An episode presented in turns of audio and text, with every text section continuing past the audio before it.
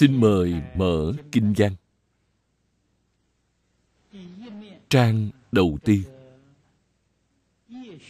Đề tựa của trang này nằm ở dưới cùng. Số trang là số đếm phía dưới cùng.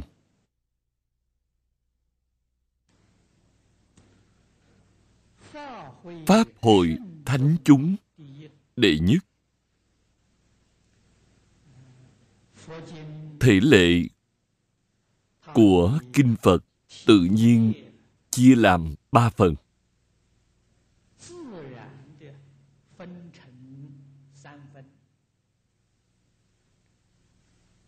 Phần tựa, phần chánh thông và phần lưu thông.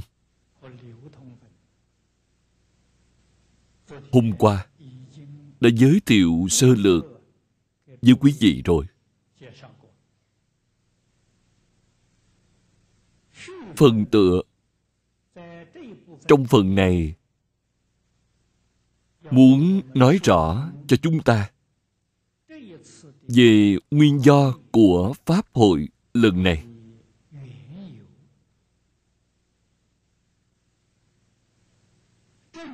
Phần chánh tông là phần chủ yếu nhất của pháp hội.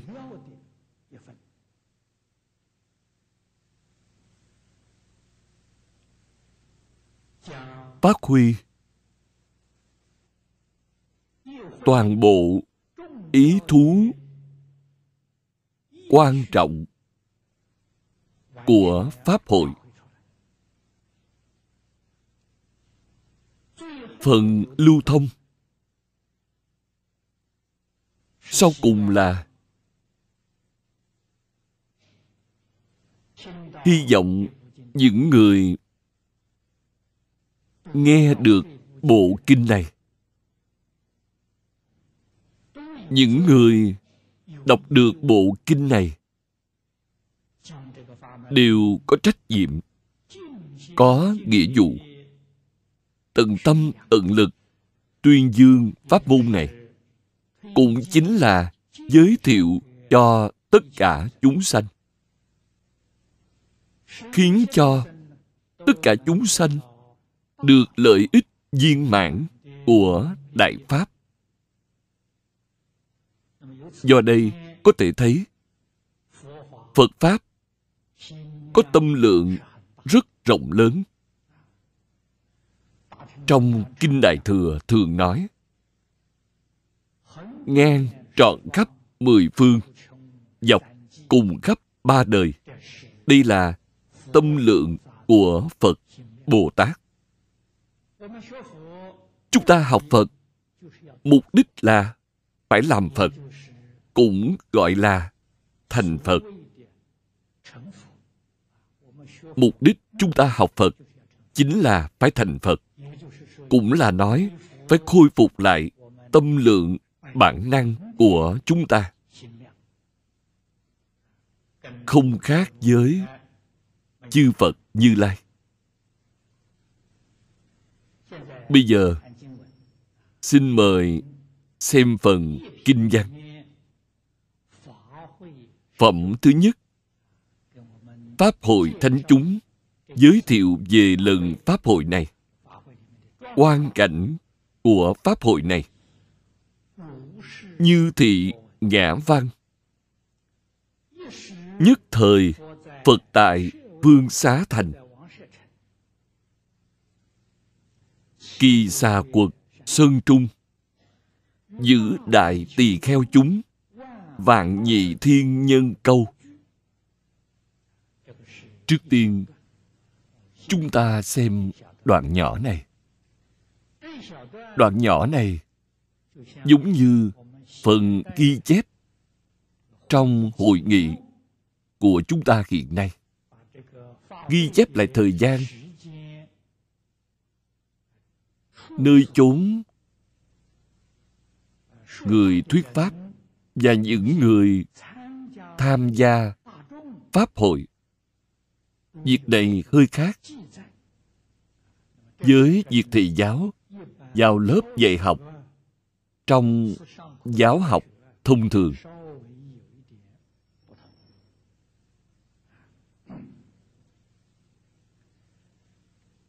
Câu thứ nhất như thị ngã văn.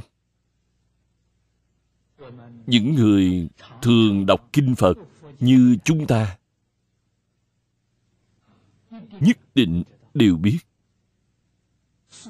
Tất cả kinh phật vừa mở đầu đều có câu này. Đều giống nhau.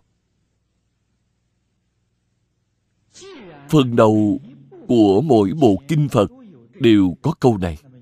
Từ đây có thể biết, câu này vô cùng quan trọng.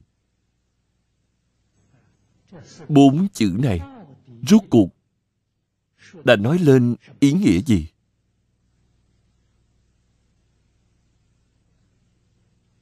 Bốn chữ này nói rõ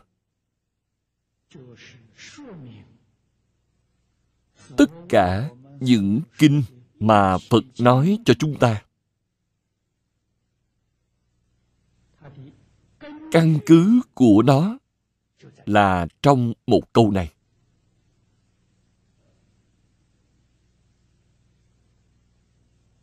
Hay nói cách khác, thích ca mâu ni phật thuyết hết thảy pháp trong 49 năm. Nếu đem tổng quát lại thì ngài nói những gì? Chính là nói như thị chữ này cực kỳ tuyệt diệu. Như, nếu từ trên mặt chữ nói một cách dễ hiểu.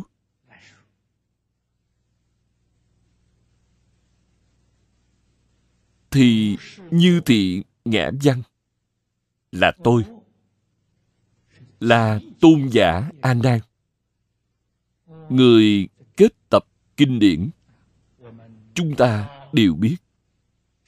Khi thế tôn, năm xưa, ngài còn tại thế, giảng kinh thuyết pháp.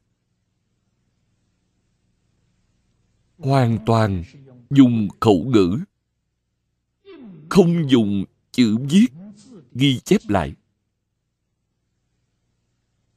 Mãi cho đến sau khi đức phật viên tịch chúng đệ tử cảm thấy cả đời thầy đã dạy dỗ đại chúng, biết bao nhiêu điều quý báu.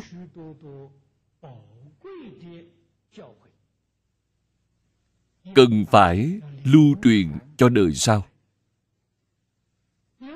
Lưu truyền cho đời sau mà dùng cách truyền miệng thì rất khó hơn nữa dễ phát sinh sai sót.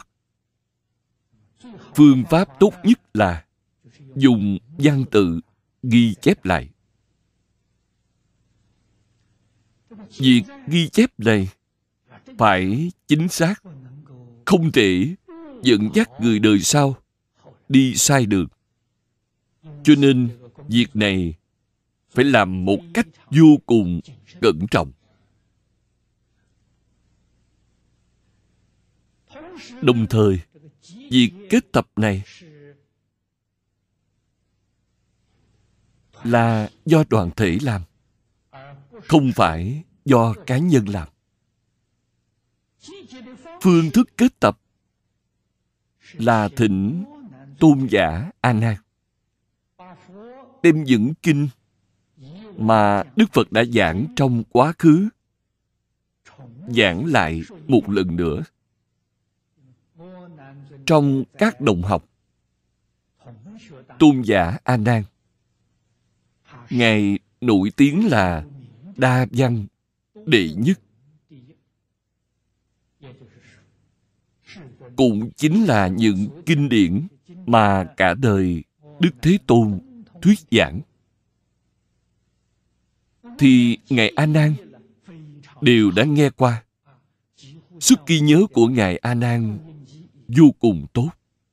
Giống như là máy ghi âm của chúng ta vậy. Ngài, sau khi nghe qua một lần thì sẽ không quên. Có thể giảng lại y như phật. Điều này có thể quý vị rất khó tin. Có một sức ghi nhớ tốt như vậy, nhưng tôi có thể tin. Hiện nay tôi đã già rồi lúc tôi còn trẻ theo thầy lý học phật tôi nghe ngài giảng kinh tôi không thể nhớ hết một trăm phần trăm năng lực này tôi không có tuy nhiên tối thiểu tôi có thể nhớ đến 95%. Tôi có khả năng này. Cho nên, tôi tin tôn giả A có thể ghi nhớ được 100%. Có được khả năng như vậy, thì học tập tự nhiên sẽ rất nhanh chóng. Vì thế, mọi người đề cử tôn giả A Nan thăng tòa giảng kinh. Bên cạnh có người ghi chép lại. Còn thính chúng là 500 vị A-la-hán. Tôi thấy bên cạnh lầu 4 này của chúng ta có 500 vị La-hán cũng đều đến rồi. 500 vị La-hán này đều là học trò của Phật. Họ đều đã từng nghe Phật giảng kinh thỉnh họ đến để chứng minh. Sau khi Ngài A Nan tuyên thuyết, nếu trong đó có một người nêu ra ý kiến rồi phản đối rằng tôn giả A Nan, cách nói này của thầy tôi chưa từng nghe qua. Vậy thì đoạn thuyết giảng đó phải bỏ đi, không được ghi chép. Cho nên, sự nghiêm cẩn của việc kết tập kinh này phải được 500 vị thính chúng. Mỗi một người đều công nhận, đều không nói lời nào. Như vậy mới được ghi chép lại. Không giống như hiện nay, nói đa số thông qua là được, không thể được. Chỉ một người nêu ra ý kiến thì không được ghi chép lại. Nhất định mọi người đều phải tán thành, mọi người đều đồng ý. Lời nói này xác thật là lời Phật nói. Cho nên, bộ kinh điển này, sau khi được viết xong, câu thứ nhất dùng như thị ngã văn. Bộ kinh này là do tôi nghe Đức Phật nói. Đức Phật nói như thế nào, chúng tôi ghi lại như thế đó. Cũng giống như chính miệng Phật nói vậy. Đây gọi là tính thành tựu khiến cho người đời sau có thể tin tưởng đây là ý nghĩa của việc kết tập ý nghĩa thật sự thâm sâu của nó trong phật pháp gọi là mật nghĩa. Chữ như này là chân như.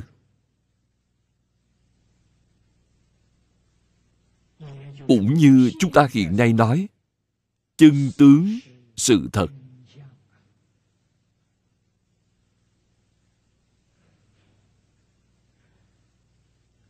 Hoàn toàn phù hợp với chân tướng sự thật đây chính là thị nếu không phải là chân tướng sự thật, thì đó là bất thị cho nên, hai chữ này đặt ở đây là biểu thị những gì Thế Tôn nói, đều là chân tướng sự thật. Đây là một cách nói thông suốt. Cách nói như vậy có thể phù hợp với tất cả kinh điển. Tuy nhiên, Thế Tôn ở mỗi bộ kinh, mỗi pháp hội đều có một ý nghĩa đặc biệt của Ngài. Thí dụ như trong hội này, Thế Tôn, Ngài vì chúng ta mà nói rõ thế giới Tây Phương cực lạc y chánh trang nghiêm. Đây cũng toàn là sự thật. Tuyệt đối không phải hư cấu. Hư không rất rộng lớn. Thế giới vô lượng, vô biên. Nhưng trí tuệ, tri thức, năng lực của chúng ta thì quá nhỏ bé đừng nói là trong thái không. Có rất nhiều chân tướng sự thật mà chúng ta không hiểu rõ. Ngay cả quả địa cầu mà chúng ta hiện nay đang ở, có rất nhiều chân tướng sự thật, nhưng chúng ta cũng không cách gì hiểu nổi.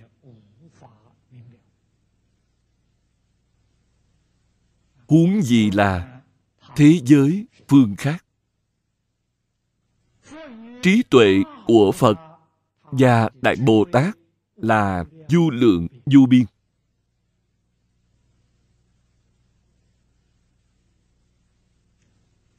Tận hư không, khắp pháp giới, các ngài. Đều có thể nhìn thấy không gì không biết, không gì không thể. Những gì chúng ta không nhìn thấy thì các ngài nhìn thấy. Những điều đức phật nói với chúng ta đều là sự thật. Tuyệt đối không phải là lý tưởng, tuyệt đối không phải là suy đoán. Ngài nói với chúng ta về thế giới cực lạc. Thế giới cực lạc quả thật là có. Ngài nói với chúng ta về lục đạo luân hồi. Lục đạo luân hồi cũng thật có, không phải giả. Cho nên đây là nghĩa của chữ như. Vậy câu nói này là tính thành tựu. Tính là điều kiện căn bản nhất trong việc tu học. Trong kinh hoa nghiêm, phật có nói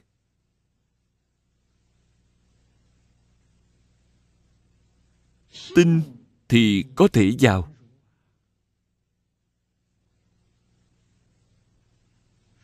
Lấy phật pháp, thí dụ như biển cả. Tin thì có thể vào được. Biển lớn của phật pháp. Thực tế mà nói là biển lớn của trí tuệ. Trí tuệ vô lượng vô biên bạn phải tin thì bạn mới có thể đạt được. Cho nên nói, lòng tin là bước đầu vào đạo, là mẹ của tất cả công đức. Đạo chính là con đường lớn để thành phật. Con đường thành tựu, cứu cánh, viên mãn, trí tuệ. Đây chính là tính. Công đức vô lượng vô biên, cũng từ trong tính tâm mà sanh ra. Chữ mẹ này là thí dụ cho ý nghĩa năng sanh. Có thể sanh ra vô lượng vô biên công đức chính là ở lòng tin. Tính vô cùng quan trọng. Đại sư ngẫu ích. Trong kinh di đà yếu dạy nói, y thật tướng lý. Thực tướng chính là chân tướng sự thật. Thích ca mâu ni phật y theo đạo lý của chân tướng sự thật.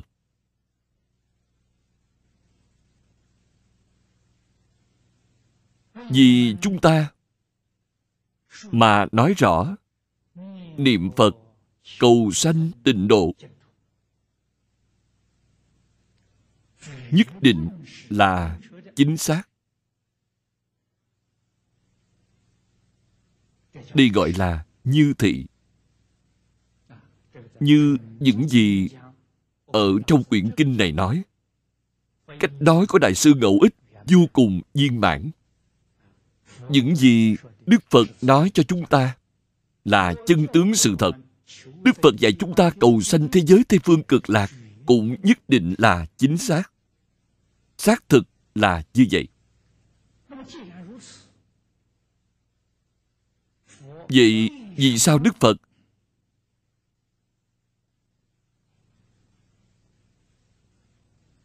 ngài lại nói rất nhiều kinh luận như vậy? Chỉ cần nói bộ kinh này là được rồi. Vì sao phải nói nhiều như thế? Khiến cho chúng ta ngày nay hoa mắt, rối ren, không biết làm thế nào mới đúng.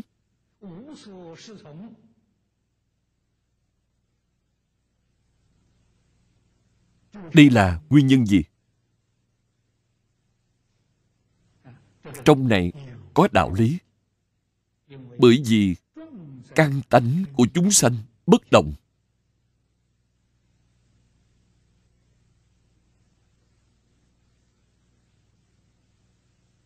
Không phải. Tất cả mọi người đều có thể tiếp nhận pháp môn này. Thực tế mà nói, bất luận bộ kinh nào, bất luận pháp môn nào, cũng không có cách gì bảo mọi người cùng tiếp nhận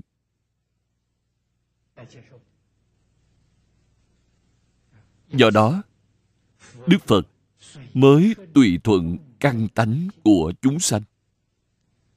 Bạn thích pháp môn nào thì ngài sẽ giảng pháp môn đó cho bạn. Đó gọi là ứng cơ thuyết pháp. Căn cơ của chúng sanh, du lượng, du biên. Thì đức phật cũng giảng du lượng, du biên pháp môn. Trong tứ hoàng thị nguyện nói pháp môn du lượng thệ nguyện học là đạo lý như vậy.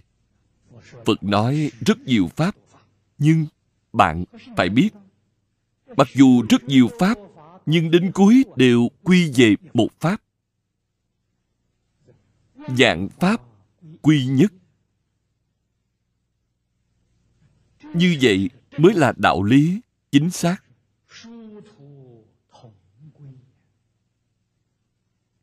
Cho nên mới nói, tuy khác đường, nhưng cùng về mục đích. Chữ nhất đây là gì? Nhất chính là thế giới cực lạc, chính là tây phương tịnh độ.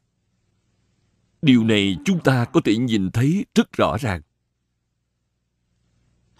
Du lượng pháp môn đồng quy về thế giới hoa tạng. Hoa tạng giống như biển cả. Sau khi đến thế giới hoa tạng, hai vị bồ tát, văn thù và phổ hiền,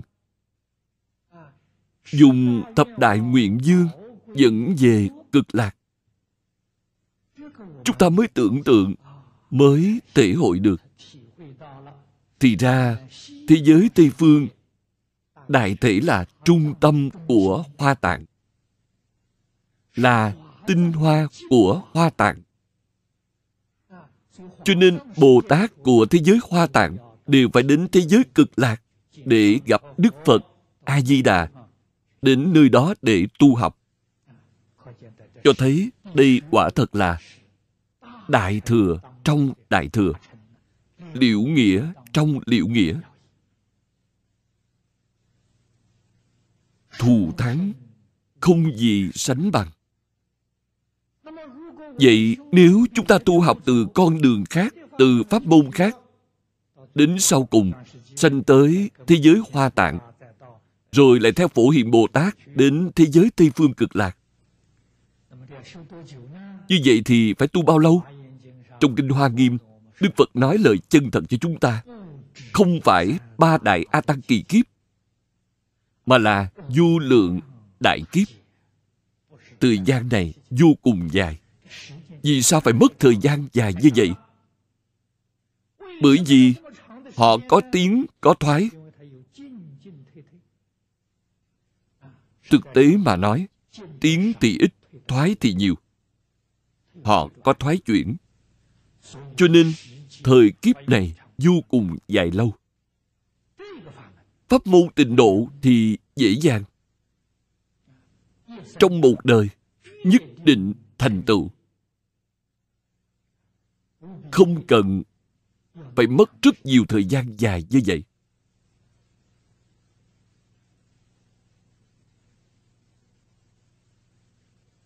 Trong kinh di đà nói, hoặc một ngày, hoặc hai ngày, cho đến hoặc bảy ngày thì thành công. Cổ đức nói với chúng ta, Người lợi căn một ngày thì thành tựu. Người độn căn bảy ngày cũng có thể thành tựu.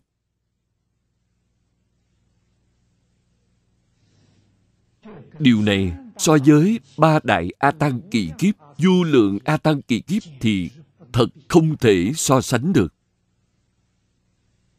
Vậy chúng ta muốn hỏi Thời gian này vừa ngắn vừa nhanh nhưng so với người tu ba đại A Tăng kỳ kiếp Thì rốt cuộc người nào thành tựu được quả báo cao hơn Nếu sự thành tựu trong bảy ngày không thể cao bằng sự thành tựu của người tu ba đại A Tăng kỳ kiếp, vậy thì pháp môn này cũng không thù thắng lắm. Cũng không kỳ diệu, đặc biệt lắm.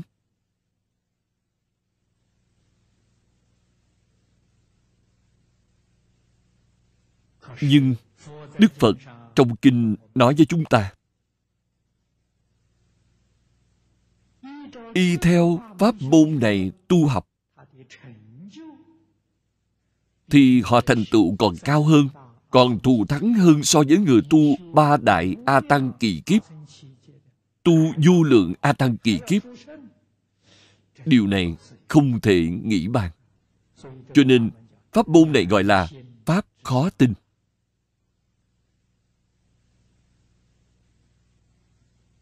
Trong nhà phật, có rất nhiều vị đại pháp sư, đại thiện tri thức, đại cư sĩ không tin tưởng điều này cũng không lấy gì làm lạ. Vì sao? Vì còn rất nhiều vị a la hán bích chi phật. Rất nhiều vị bồ tát cũng không tin. Là pháp khó tin mà. Phật nói, pháp môn này là chỉ có phật với phật mới hiểu được cứu cánh. Khi thành phật rồi, họ mới tin mới không còn lời gì để nói, mới hoàn toàn hiểu rõ. Thực ra, đặng giác bồ tát nếu không được phật lực gia trì, thì họ cũng không thể hiểu rõ được. Vậy mà, chuyện lạ này lại xảy ra. Vì sao? Chúng ta có thể tin tưởng pháp môn khó tin này.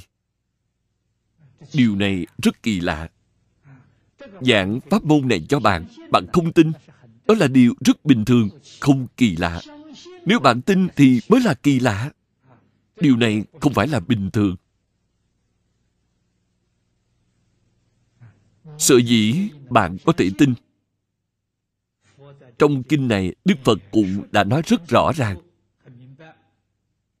Là do thiện căn, phước đức, nhân duyên của bạn trong vô lượng kiếp tu hành ở đời trước, đến lúc này đã chín mùi. Đây là công đức của chính bạn. Đồng thời, hiện nay,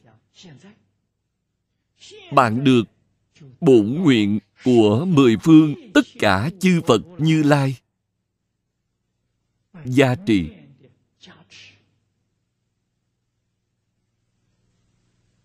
Đây là tha lực. Pháp môn này gọi là pháp môn nhị lực. Cho nên, chúng ta nghe được bộ kinh điển này, nghe được danh hiệu của phật, có thể sanh tâm hoan hỷ, có thể lý giải được, chịu phát nguyện niệm phật cầu sanh tịnh độ. Đây chính là đã được sự gia trì của tất cả chư phật như lai. Thực sự không thể nghĩ bàn. Chúng ta nhất định phải tin sâu, không nghi. Theo giáo nghĩa của bổn tông, thì chữ như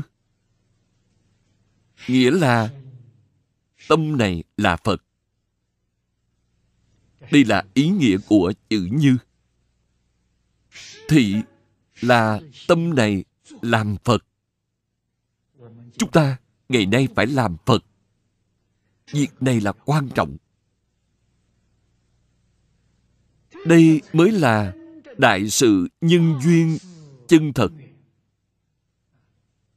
Trong kinh pháp hoa nói, phật vì một đại sự nhân duyên mà xuất hiện tại thế gian đại sự này chính là cơ hội làm phật trong đời này của chúng ta. Đã chín mùi rồi. Đây là đại sự. Là ý nghĩa của hai chữ như thị. Hai chữ ngã văn là văn thành tựu. Là tôn giả a nan, đích thân nghe đức phật nói. Không phải nghe đồn, nghe lời đồn đại chưa chắc là chân thật. Do ngài đích thân nghe. Cho nên, chúng ta có thể sanh khởi lòng tin đối với những điều tôn giả giảng lại. Hai chữ nhất thời là thời gian thành tựu. Phật nói vào lúc nào? Trong kinh không ghi chép ngày tháng năm.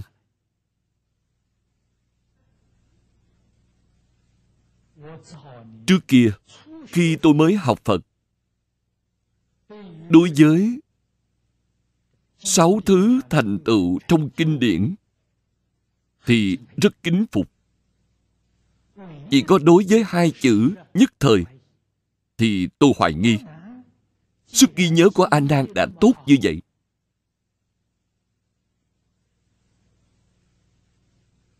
Mỗi câu nói của đức phật, ngài đều không quên. Vậy đức phật giảng vào năm nào, tháng nào? Ngày nào? Thì nên ghi ra.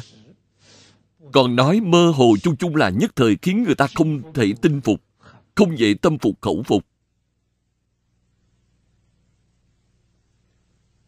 Còn phần chú giải của người xưa cũng không nói được viên mãn đương nhiên, các ngài nói cũng có đạo lý.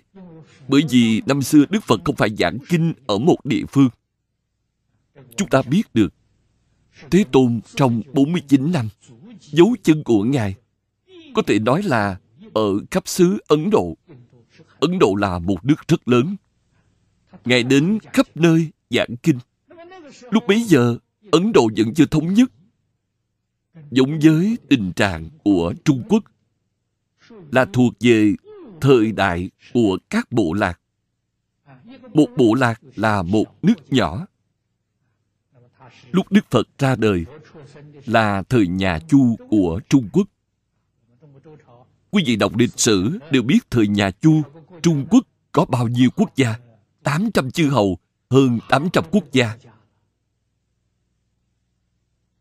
Mà mỗi quốc gia dùng lịch khác nhau. Tại trung quốc, đến thời nhà chu đã là khá rồi. Hầu như tất cả chư hầu thời nhà chu đều dùng lịch nhà chu.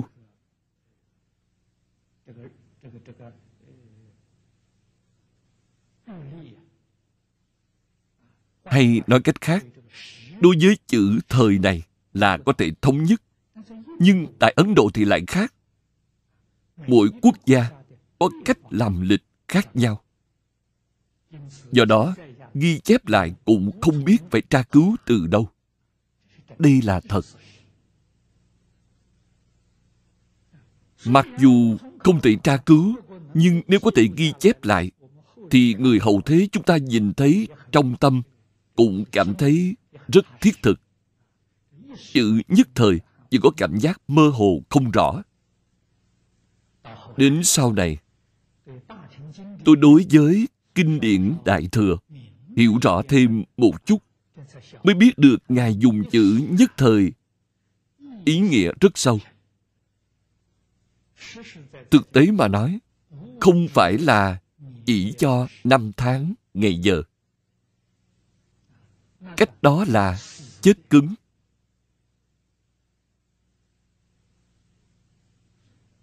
Còn chữ nhất thời này là sống động linh hoạt.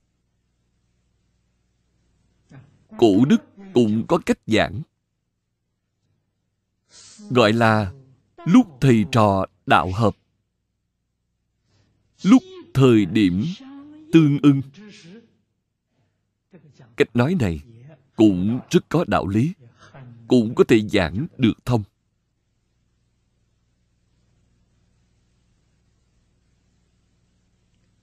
Trong lịch sử trung quốc có ghi chép lại.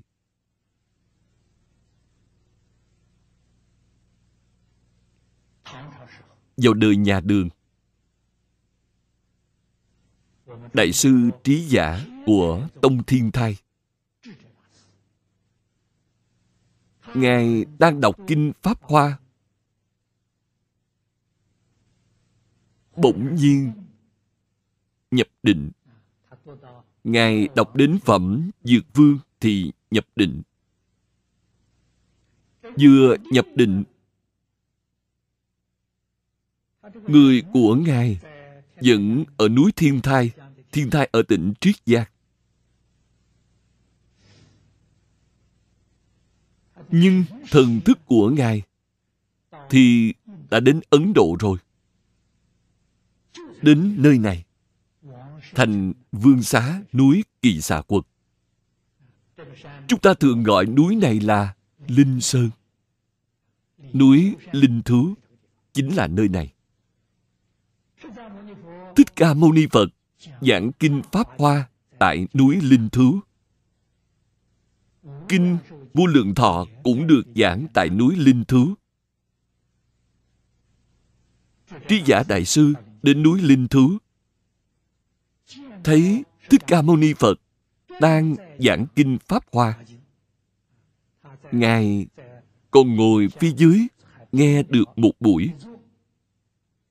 Khi xuất định, ngài nói với mọi người, pháp hội giảng kinh pháp hoa của thích ca mâu ni phật vẫn còn chưa tan, vẫn đang giảng. Nhất thời, vì vậy cho nên mới biết, chữ nhất trong bụng tông, gọi là nhất tâm bất loạn. Nếu chúng ta chứng được nhất tâm bất loạn, thì pháp hội giảng kinh vô lượng thọ của thế tôn ở núi linh thú đến nay cũng vẫn chưa tan. Bạn có thể đích thân nghe thích ca mâu ni phật giảng kinh ở tại núi linh thú. Chữ nhất này rất nhiều ý nghĩa. Nó rất sống động, linh hoạt. Như vậy cũng có thể nói, khi hội đủ ba tư lương, tịnh tông chúng ta nói đó là tính nguyện trì danh.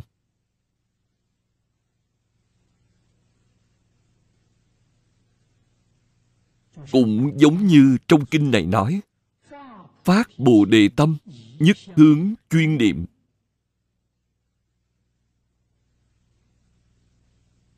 Lúc đó, nhất định được cảm ứng đạo giao.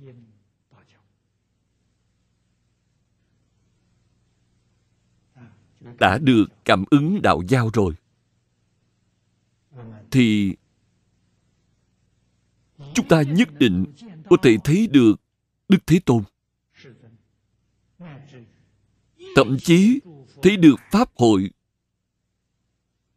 của tất cả chư Phật Như Lai giảng kinh vô lượng thọ. Cho nên chữ này rất hay, ý nghĩa vô cùng thâm sâu. Phật là Thích Ca Mâu Ni Phật. Bổn Sư Thích Ca Mâu Ni Phật. Ở chỗ này,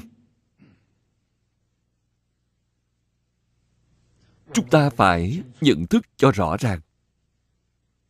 Phật giáo là giáo dục, là nền giáo dục chân thực nhất, viên mãn nhất, cứu cánh nhất của Thích Ca Mâu Ni Phật đối với tất cả chúng sanh. Đó không phải là tôn giáo. Điểm này chúng ta nhất định phải nhận thức rõ ràng. Chúng ta xưng Phật là bổn sư, là vị thầy đầu tiên.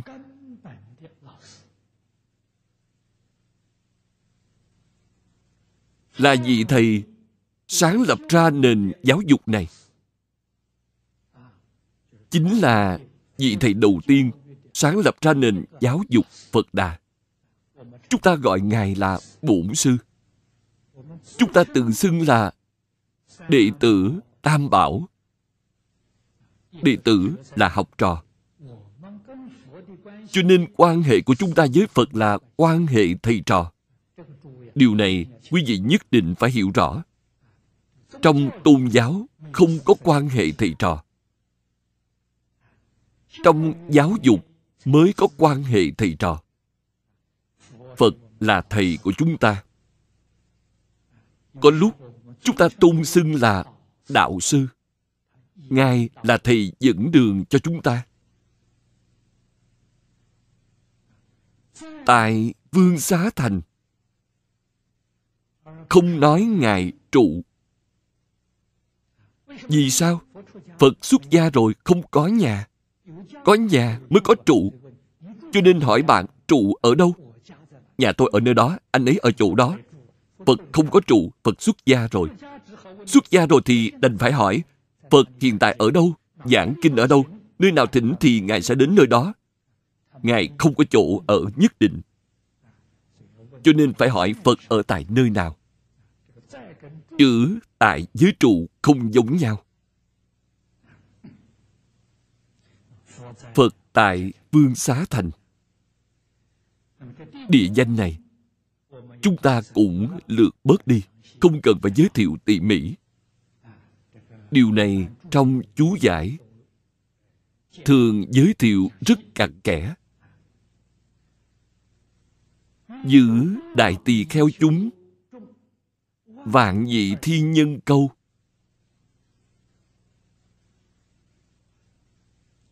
đây là đại chúng tham dự pháp hội lúc bấy giờ.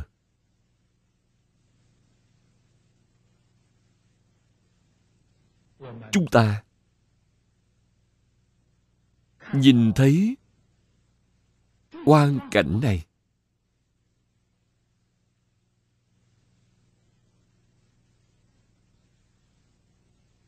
Nhất định sẽ có một cảm giác không thể tưởng tượng được. Giảng đường này của chúng ta, tôi nghĩ thính chúng nhiều nhất cũng không quá một ngàn người. Chúng ta thuyết pháp vẫn phải cần đến microphone, máy khuếch âm còn giảng đường của đức phật là 12.000 người, so với chúng ta nhiều gấp 12 lần. Lúc đó không có microphone, không có máy khuếch âm. Đức phật thuyết pháp, mỗi người đều nghe thấy rất rõ ràng. Quý vị phải hiểu rằng, đại chúng đến tham dự pháp hội không phải đến từ một nơi. Vào thời đó ấn độ đều là những nước nhỏ. Từ rất nhiều quốc gia tới, ngôn ngữ cũng đều khác nhau, văn tự cũng bất đồng. Đức phật dùng một âm thanh để thuyết pháp. Chúng sanh tùy loại đều hiểu được. Âm thanh của đức phật gọi là diệu âm.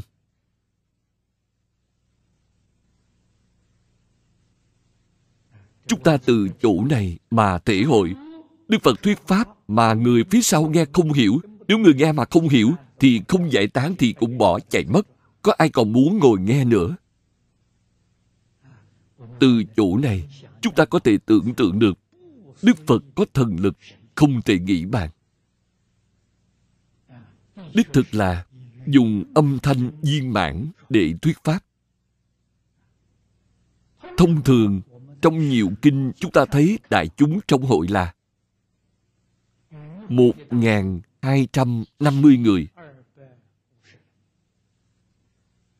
Đây là những đệ tử thường đi theo Phật.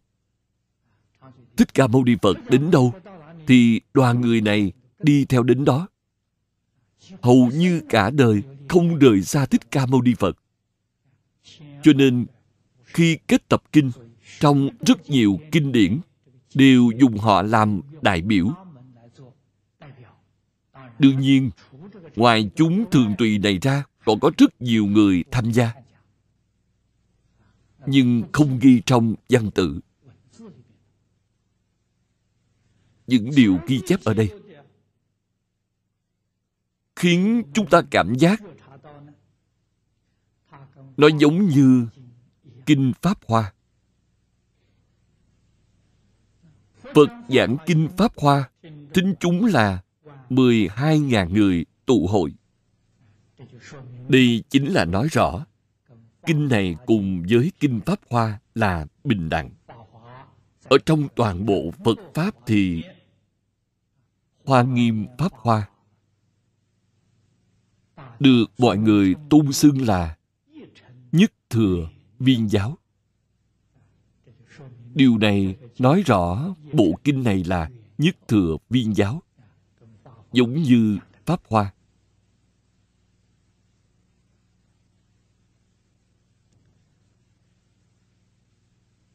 Xin xem tiếp hai câu dưới là tán thán đức năng của đại chúng trong Pháp hội. Nhất thiết đại thánh, thần thông dĩ đạt. Câu nói này không phải tùy tiện mà nói. Nhất thiết là chỉ cho 12.000 vị đại tỳ kheo trong hội. Họ đều là đại thánh. Chữ đại thánh này, nếu trong tiểu thừa, tức là A-la-hán. Tứ quả La-hán của tiểu thừa là đại thánh. Tam quả trở xuống thì không thể xưng là đại thánh. Thế nhưng, chúng ta thấy ở phía trước, Ngài nói đại tỳ kheo, Ngài không nói tiểu tỳ kheo. Bộ kinh này là kinh đại thừa, không phải là kinh tiểu thừa. Cho nên, đại tỳ kheo không phải tiểu thừa mà là đại thừa. Đặc biệt, ở đây nói là đại thánh. Đại thánh trong Phật Pháp Đại Thừa. Nhất định phải chứng được Bồ Tát trên quả vị thập địa thì mới có thể xưng là Đại Thánh. Bình thường chúng ta tán thán Phật, Bồ Tát, Ma Ha Tát.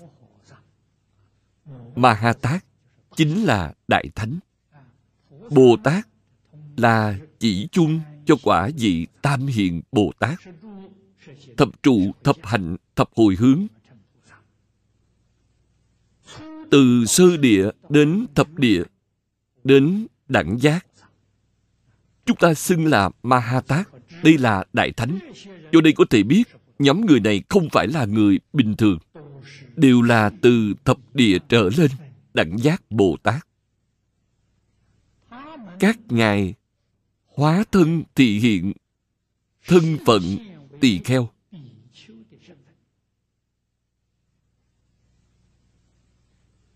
Tham dự Pháp hội này, nghe Phật giảng kinh,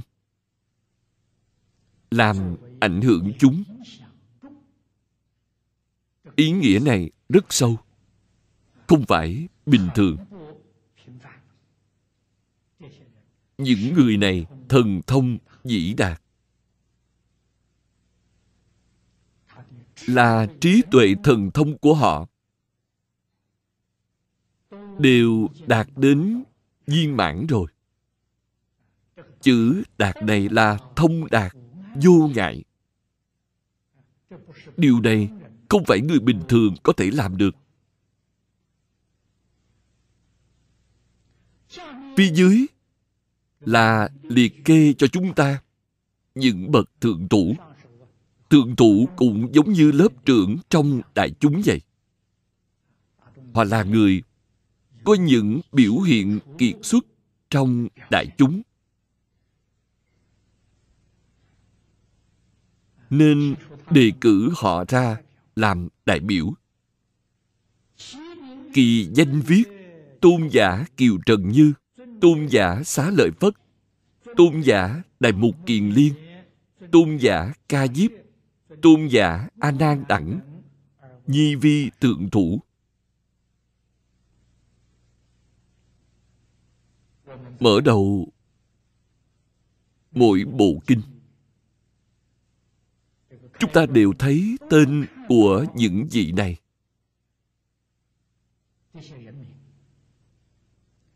Tuy nhiên, tên những vị này đều khác nhau. Tỉ mỉ xem những tên được liệt kê trong bộ kinh này rất đặc biệt.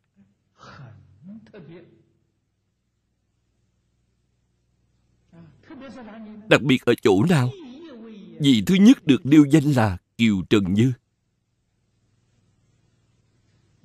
Quý vị hãy để ý khi xem kinh phật.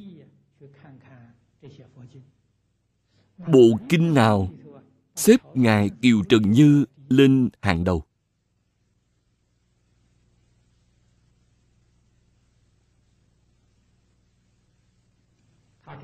Thứ tự sắp đặt tên này, hàm ý rất sâu. Không phải sắp đặt tùy tiện. Kiều trần như là nhân vật nào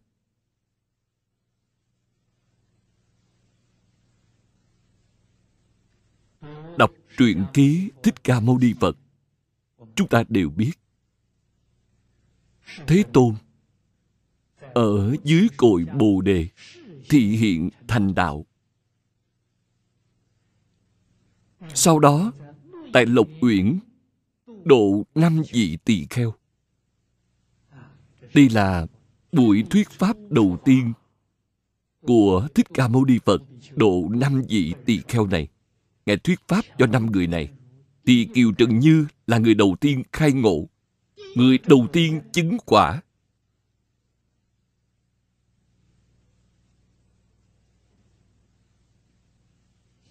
Ngài được xếp ở đây, dụng ý không phải tầm thường. Tức là nói rõ, đây là bộ kinh đệ nhất để thành phật. Trong tất cả pháp môn. Đây là bộ kinh đệ nhất để tu hành chứng quả, nên lấy kiều trần như làm đại biểu.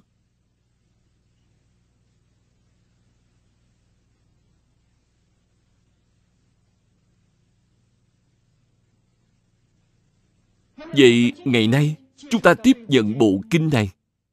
Y theo pháp môn này tu học, thì quý vị biết đây là pháp môn được độ bậc nhất thành phật bậc nhất. Bởi vì giảng sanh thế giới tây phương cực lạc, thì duyên chứng tam bất thoái. Trong đời này, nhất định sẽ thành tựu phật quả viên mãn.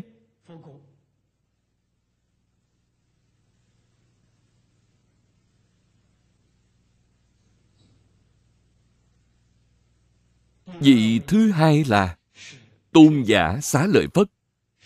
Xá lợi phất, đại biểu cho trí tuệ. Nếu không phải là đại trí tuệ,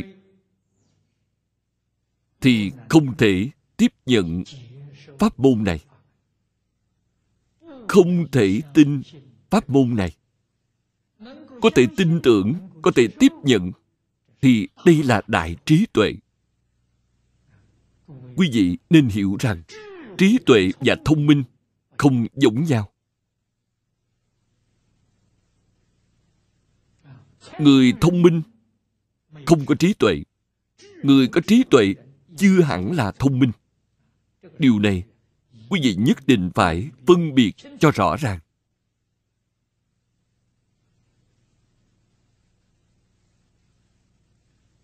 Trí tuệ là phân biệt được chân vọng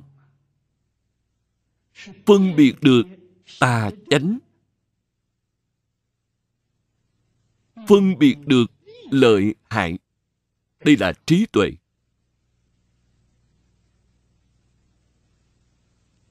Lục đạo luân hồi là hư vọng. Lục đạo luân hồi là cái hại lớn. Giảng sanh tịnh độ, vĩnh viễn thoát luân hồi. Một đời chứng đắc phật quả cứu cánh viên mãn. Sự lợi ích lớn lao này cho dù tất cả chư phật tuyên nói du lượng kiếp cũng không cùng tận. Đây cũng là chân tướng sự thật. Cho nên, lấy ngài xá lợi phất, đại biểu cho đại trí. Như vậy mới có thể tính, có thể nguyện, có thể trì danh. Vị thứ ba là tôn giả đại mục kiền liên. Đại mục kiền liên là vị thần thông đệ nhất dưới hội của thế tôn.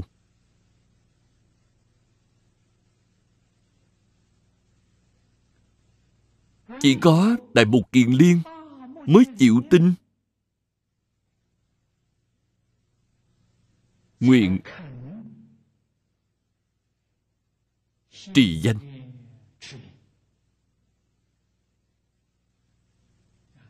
Vì sao vậy? Ngài có thể thông đạt hiểu rõ.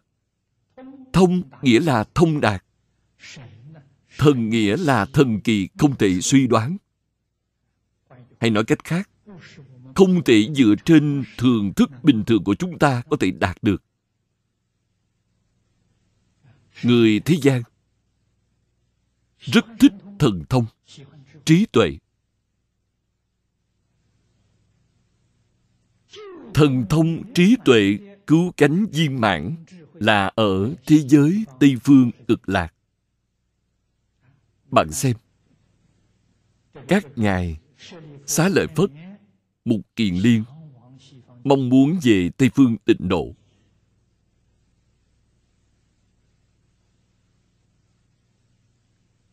Tôn giả ca diếp, đại biểu cho tông môn.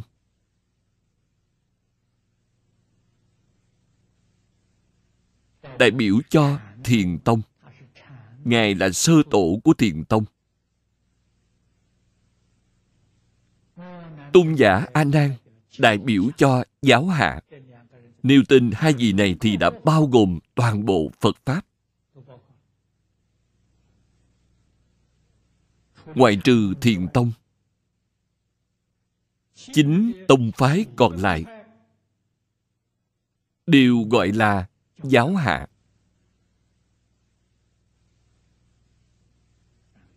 Lấy hai vị này, đại biểu cho toàn bộ phật pháp là không rời khỏi tịnh độ.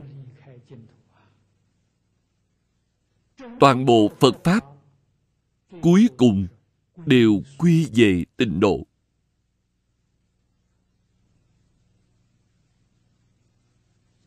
Cho nên, lấy hai vị này làm tượng thủ. Đây là chúng thanh văn đoạn tiếp theo nói về chúng bồ tát. Hữu hữu bổ hiền bồ tát. Văn thù sư lợi bồ tát. Di lạc bồ tát. Cập hiền kiếp trung. Nhất thiết bồ tát. Giai lai tập hội. Pháp hội này, thực tế mà nói là vô cùng thù thắng. Phổ hiền và Văn Thù là hai vị Đại Bồ Tát trong hội Hoa Nghiêm. Hoa Nghiêm Tam Thánh. Phật là Tỳ Lô Giá Na. Bồ Tát là Văn Thù Phổ Hiền.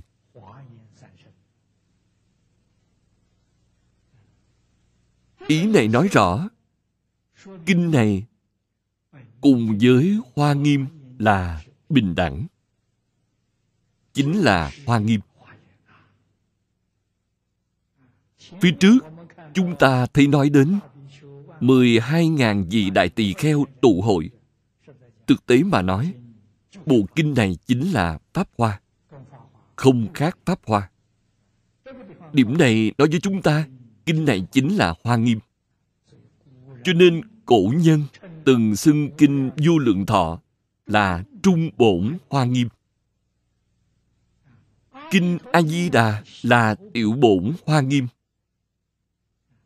Tịnh Tông với Hoa Nghiêm có quan hệ vô cùng mật thiết. Thực sự là nơi quy hướng của Hoa Nghiêm. Bởi vậy, Đại sư Ngẫu Ích nói Trong tịnh độ Kinh Du Lượng Thọ và Kinh Di Đà là áo tạng của Hoa Nghiêm, là bí tủy của Pháp Hoa. Từ điểm này chúng ta có thể chứng minh được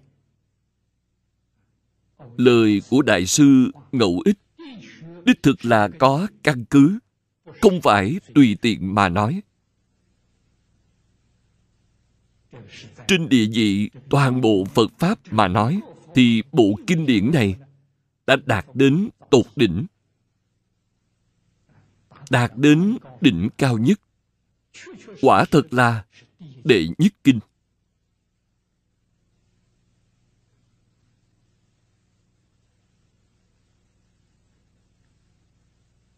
Đồng thời, Phổ Hiền Bồ Tát lại là sơ tổ của Mật Tông.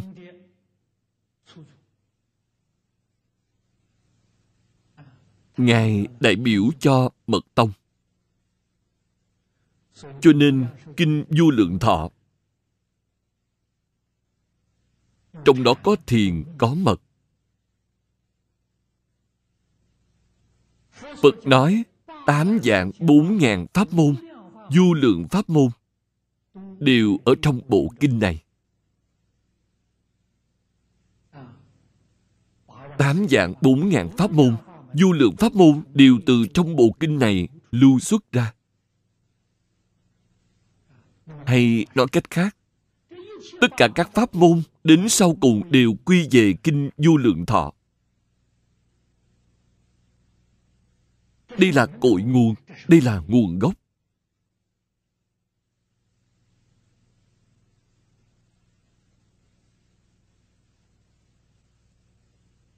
Sự truyền thừa của Mật Tông Từ trên lịch sử chúng ta thấy Sau khi Phật nhập diệt 600 năm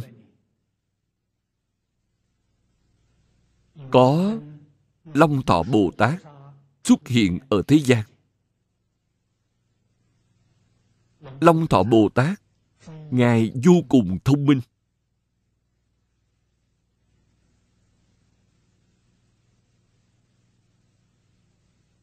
Trí tuệ của Ngài, năng lực của Ngài, quả thật vượt hẳn người thường. Những kinh luận được lưu truyền ở thế gian Long Thọ Bồ Tát đều đọc hết toàn bộ trong vài tháng ngắn ngủi.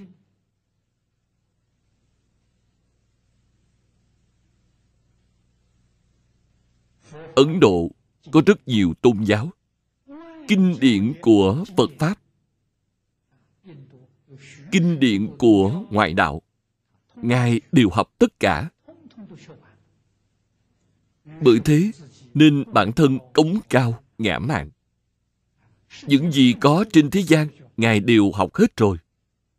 Không ai có thể sánh được với Ngài. Trong Kinh Kim Cang thường nói, Đại Bồ Tát phải hộ niệm Tiểu Bồ Tát. Do đó, Đại Long Bồ Tát nhìn thấy Ngài Long Thọ thì sanh khởi lòng từ mẫn. Nên mời Ngài đến Long Cung để tham quan. Ở Long Cung có cất giữ vô cùng nhiều kinh điển. Ngài cũng rất hoan hỷ. Bèn cùng với Đại Long Bồ Tát đến Long Cung để tham quan. Ngài nhìn thấy số lượng kinh Phật do Đại Long Bồ Tát sưu tầm là bao nhiêu vậy? Kệ nhiều như hạt di trần trong mười tam thiên đại thiên thế giới. Các phẩm nhiều như hạt di trần trong một tứ thiên hạ. Long Thọ Bồ Tát vừa nhìn thấy, liền sửng sốt, tâm cống cao ngã mạng tức thời không còn nữa. Vì sao? Vì những cái mình học thật là quá nhỏ. Khi nhìn thấy các tạng kinh ở nơi đây phong phú như vậy, còn mình học được thì quá ít. Đây là bộ kinh gì?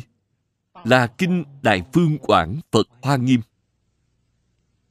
toàn bộ kinh điển mà thích ca mâu ni phật giảng đều được cất giữ tại long cung. Long thọ bồ tát vừa nhìn thấy tán thán khôn cùng. Chúng sanh diêm phù đề không có khả năng tiếp nhận. Rồi ngài xem qua trung bản, số lượng của trung bản vẫn rất lớn. Vô phương tiếp nhận lại xem qua tiểu bản. Tiểu bản là gì? Là mục lục trọng điểm. Giống như cuốn tứ khố toàn thư, tôi nghĩ trong thư viện quốc gia của singapore sẽ có. Trong tứ khố toàn thư có một mục lục trọng điểm. Quyển mục lục trọng yếu in loại bìa cứng tại đài loan dày như thế này. Có năm quyển. Ngài long thọ bồ tát đem quyển mục lục trọng yếu của kinh hoa nghiêm về nhân gian chúng ta. Đây chính là kinh hoa nghiêm mà hiện nay chúng ta thấy. Số lượng là bao nhiêu? Là một trăm ngàn kệ. Một kệ là bốn câu cách tính về sách của người ấn độ khác với người trung quốc. Người trung quốc tính số chữ. Quyển sách này có bao nhiêu chữ? Họ tính số chữ. Như quyển ngũ thiên ngôn của lão tử là năm ngàn chữ. Người ấn độ không tính chữ, tính bốn câu. Một câu không kể dài hoặc ngắn. Cứ bốn câu gọi là một kệ lấy kệ làm đơn vị tổng cộng có 100.000 kệ tức là 400.000 câu đây là một lục trọng yếu của Kinh Hoa Nghiêm. Tổng cộng có 40 phẩm. 40 phẩm có 100.000 kệ.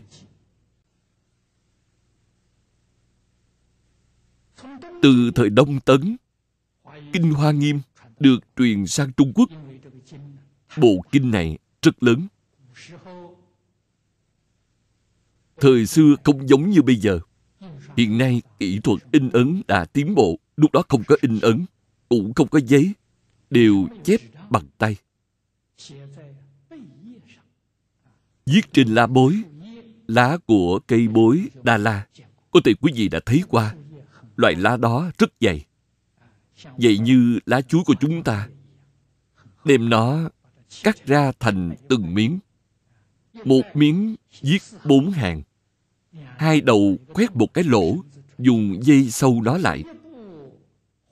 Bộ kinh hoa nghiêm này, nếu dùng xe tải lớn thời nay e rằng phải vài chiếc mới có thể chở hết bộ kinh này không như hiện nay.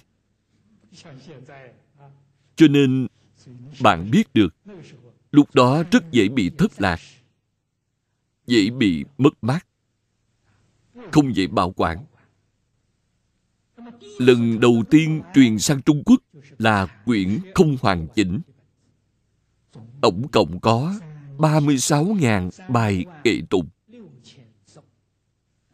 100.000 kệ chỉ có 36.000 bạn xem, chỉ hơn một phần ba thôi.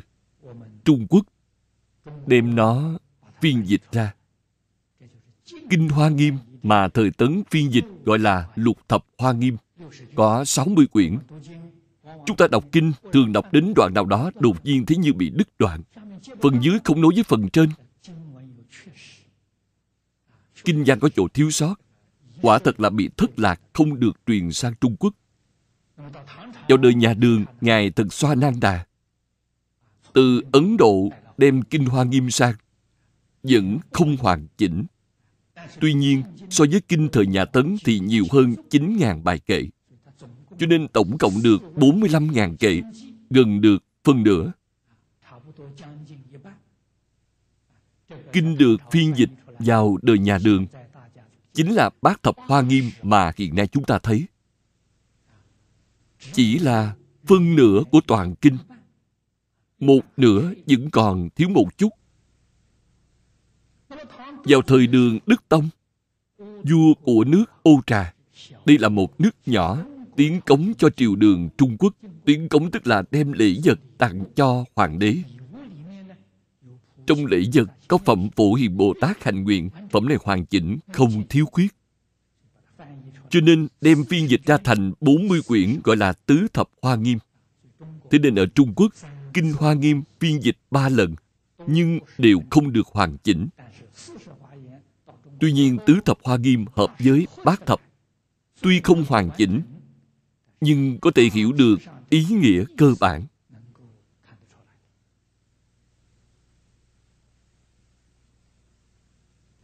Đây là lịch sử của Kinh Hoa Nghiêm truyền đến Trung Quốc.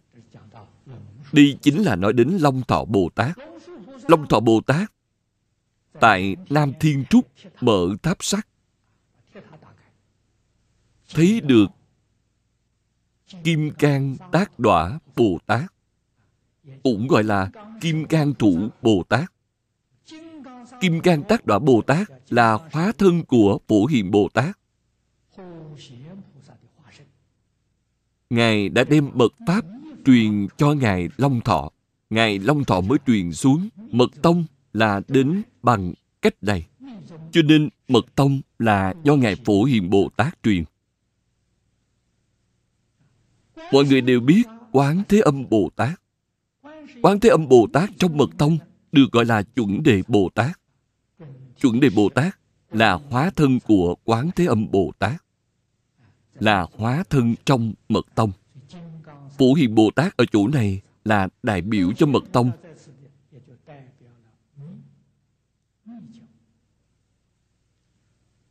Văn thù Bồ Tát, đại biểu thiền tông.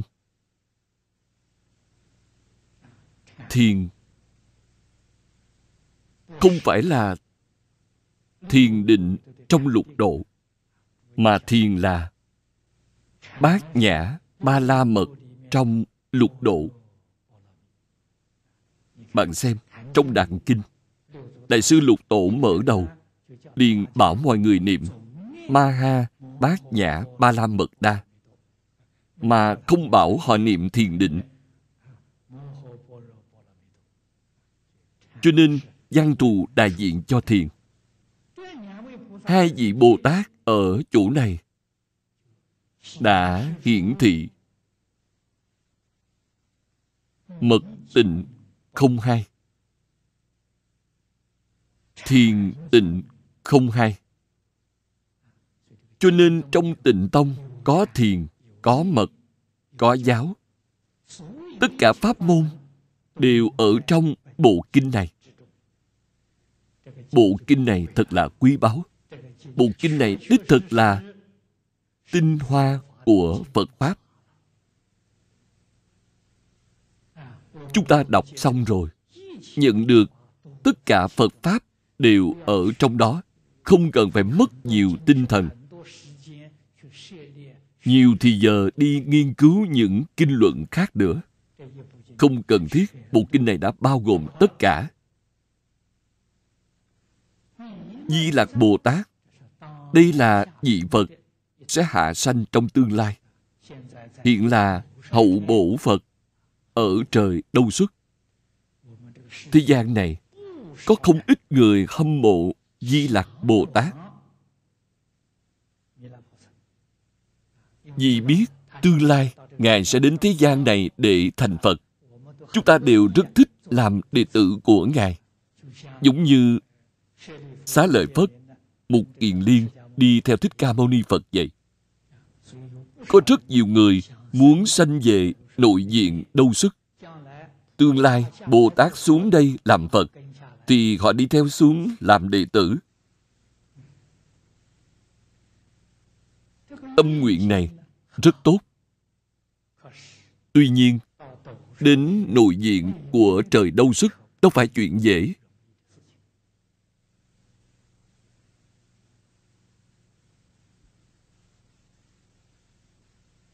Tu học pháp môn này thường gọi là di lạc tịnh độ. Tu di lạc tịnh độ còn khó hơn so với di đà tịnh độ. Trong kinh di đà nói hoặc một ngày, hoặc hai ngày, hoặc ba ngày, hoặc bảy ngày thì có thể được giảng sanh di lạc tịnh độ bảy ngày thì không thể giảng sanh, không dễ dàng như vậy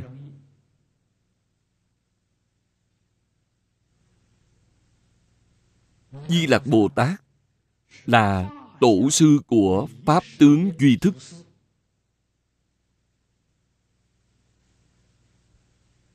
Là chuyên gia có uy quyền của Pháp tướng Duy Thức.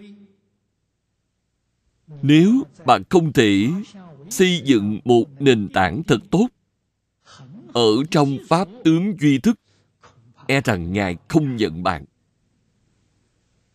Điều này khó. Với lại đích thực, Pháp tướng duy thức cũng không dễ học. Ngày nay, trên thế gian này, các vị Pháp Sư, Đại Đức mà tôi biết, có nghiên cứu Pháp tướng duy thức, đích thực là không nhiều. Tại Singapore, có Pháp Sư Diễn Bồi,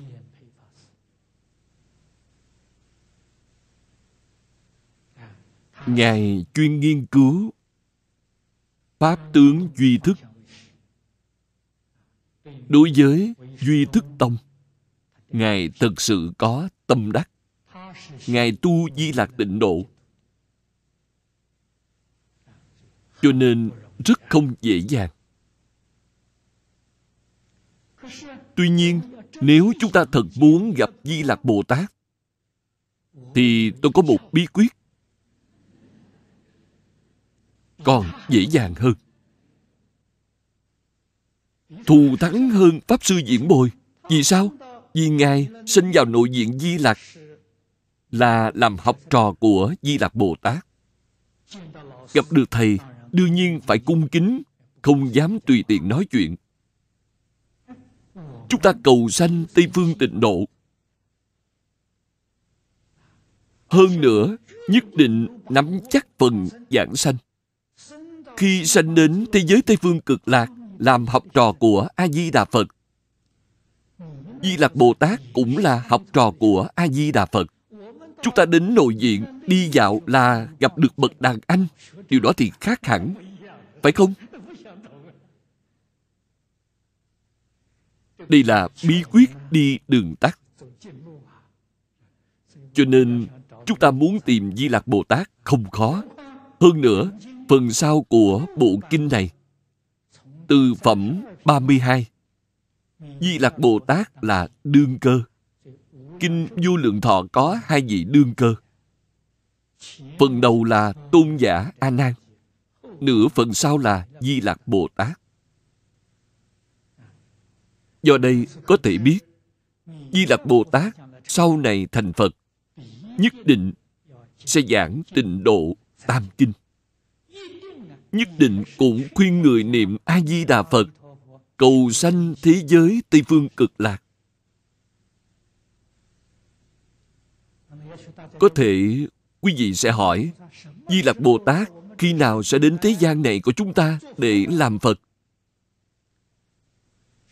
Thích ca mâu ni phật trong kinh di Lặc hạ sanh có nói, phải tới 576 triệu năm sau. 576 triệu năm sau thì Di Lạc Bồ Tát mới đến thế gian này của chúng ta để làm Phật. Chúng ta vừa nghe thời gian này, ôi chao, quả là con số thiên văn, quá dài đi. Đây là sự thật. Thời gian này được tính như thế nào? Chứ gì phải biết, Di Lặc Bồ Tát hiện đang ở trời đâu xuất. Một ngày ở trời đâu xuất bằng 400 năm của nhân gian chúng ta.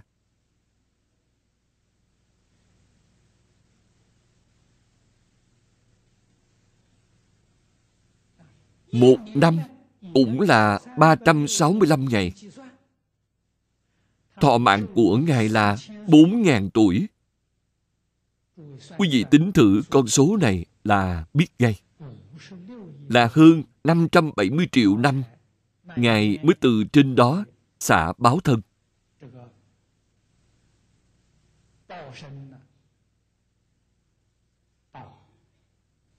Hạ sanh đến thế gian này của chúng ta thì hiện thành Phật. Hiện nay, có một số người dùng lời yêu mị mê hoặc quần chúng nói rằng Di Lặc Bồ Tát đã hạ sanh rồi nói rằng Di Lặc Bồ Tát đang làm giáo chủ nơi đây. Lời yêu mị mê hoặc mọi người này không có căn cứ. Cho nên chúng ta nhất định y pháp bất y nhân. Phải nghe theo những lời dạy trong kinh điển, đó là chính xác. Trên kinh không có, thì đó là lời đồn nhảm, nhất định không thể tin nghe.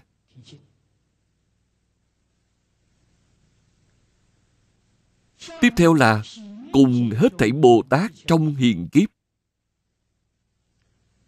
Đại kiếp này gọi là hiền kiếp. Thích ca mâu ni phật là vị tôn phật thứ tư của hiền kiếp. Ngài di lạc là tôn phật thứ năm. Thế tôn nói với chúng ta, trong đại kiếp này có một ngàn vị phật ra đời người hiền đặc biệt nhiều thánh nhân rất nhiều cho nên kiếp này gọi là hiền kiếp. Tất cả Bồ Tát trong hiền kiếp, tức là một ngàn vị Phật.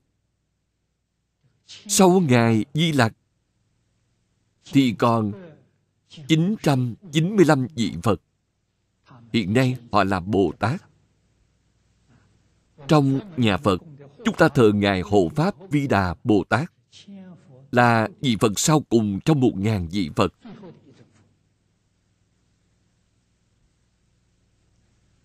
Những vị Bồ Tát này đều đến tham gia. Đây là những người vô cùng quan trọng. Ý nghĩa của nó cũng rất rõ ràng. Chính là nói rõ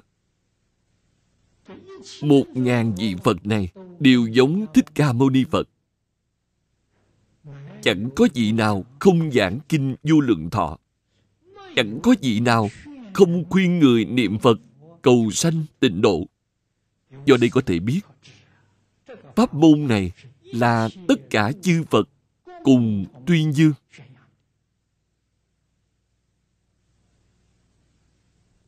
Niệm Phật cầu sanh tịnh độ là nguyện vọng chung của tất cả chư Phật đối với chúng sanh.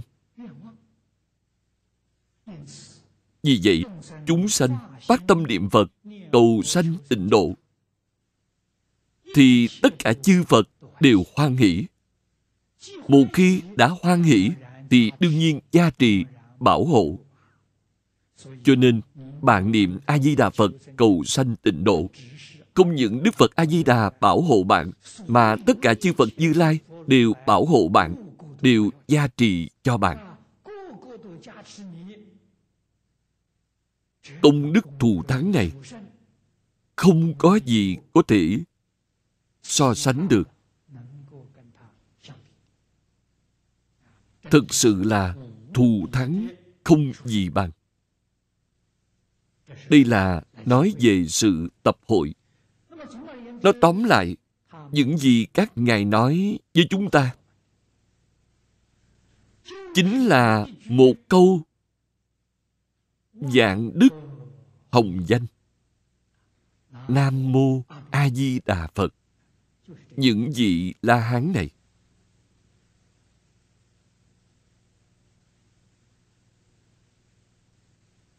Chúng ta từ trên dấu tích mà xem. Kiều trần như xá lợi phất, một kiền liên cùng với những vị bồ tát này. Thực tại, đều là nói với chúng ta.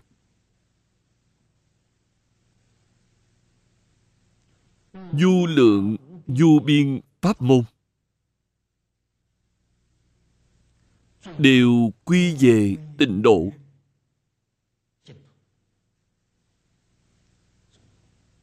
Tuy khác đường, nhưng cùng về mục đích.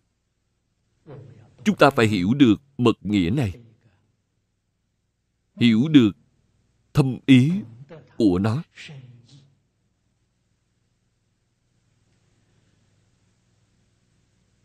Mở đầu phần kinh văn tiếp theo dẫn liệt kê, các bậc thượng thủ. Đây là bồ tát tại gia. Điều này chúng ta cần đặc biệt lưu ý.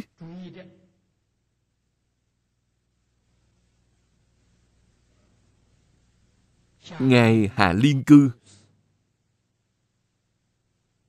không nối liền đoạn văn này với phẩm trên mà tách đó ra bởi vì nếu nói theo lý thì đoạn kinh văn hữu hiền hộ đẳng thập lục chánh sĩ cho tới giải thoát Bồ Tát nhi vi tượng thủ. Đoạn này lẽ ra phải hợp với phẩm thứ nhất. Như vậy mới thuận. Nhưng Ngài lại tách đoạn kinh văn này vào phẩm thứ hai. Cốt yếu để gợi sự chú ý cho chúng ta. Nói cho chúng ta một chân tướng sự thật là, pháp môn này lấy việc độ cư sĩ tại gia làm chính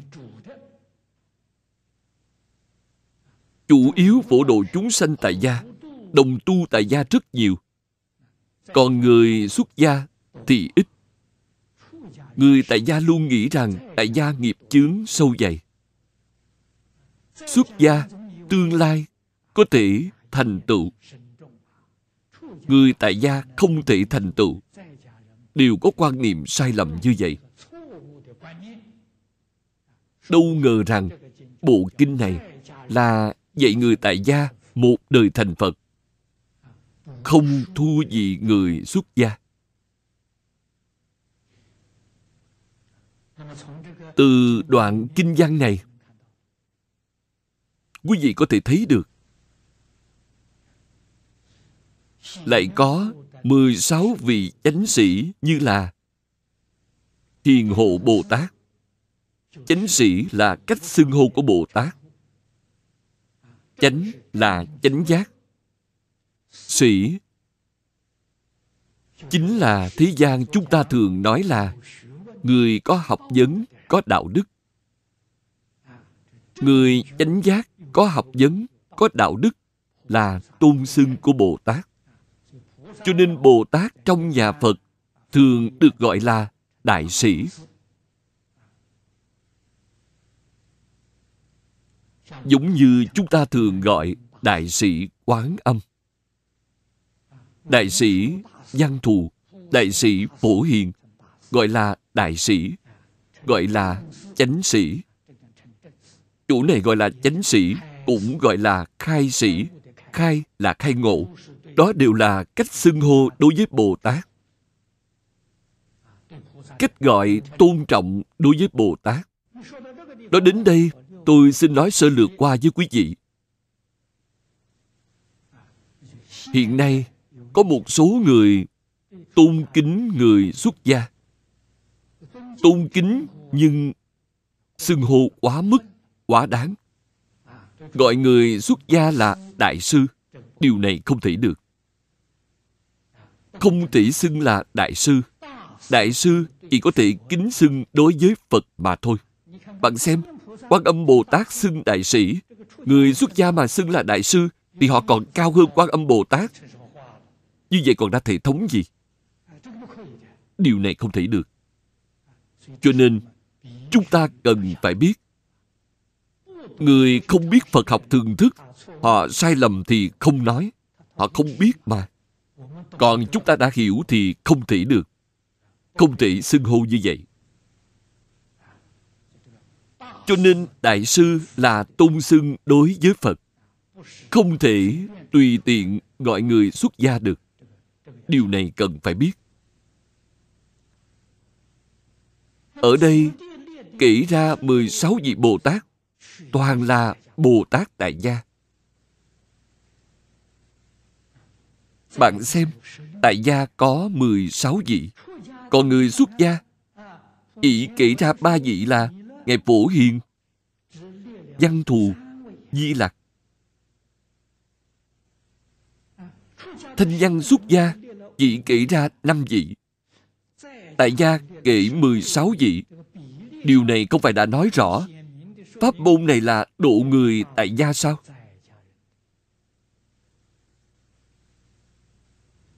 Trong 16 vị Bồ Tát, chỉ có một vị hiền hộ là ở thế gian này của chúng ta mà thôi. Năm xưa, lúc Thích Ca Mâu Ni Phật còn tại thế, thì hiền hộ Bồ Tát cũng thì hiện tại Ấn Độ. Ngài là Bồ Tát tại gia. Những vị Bồ Tát còn lại là từ thế giới khác đến. Ý nghĩa này cũng rất sâu. Chứng minh mười phương chư Phật đều nói pháp môn này. Hôm nay, họ nghe Thích Ca Mâu Ni Phật cũng nói pháp môn này, nên vô cùng hoan hỷ đến tham dự tập hội, làm ảnh hưởng chúng. Toàn là Bồ Tát đại gia.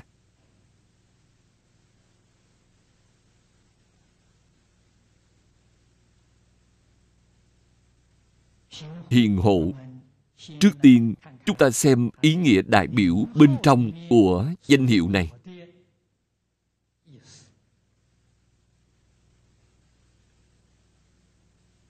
Danh hiệu này là đại biểu như lai khéo hộ niệm các bồ tát. Như lời phật nói trong kinh kim cang.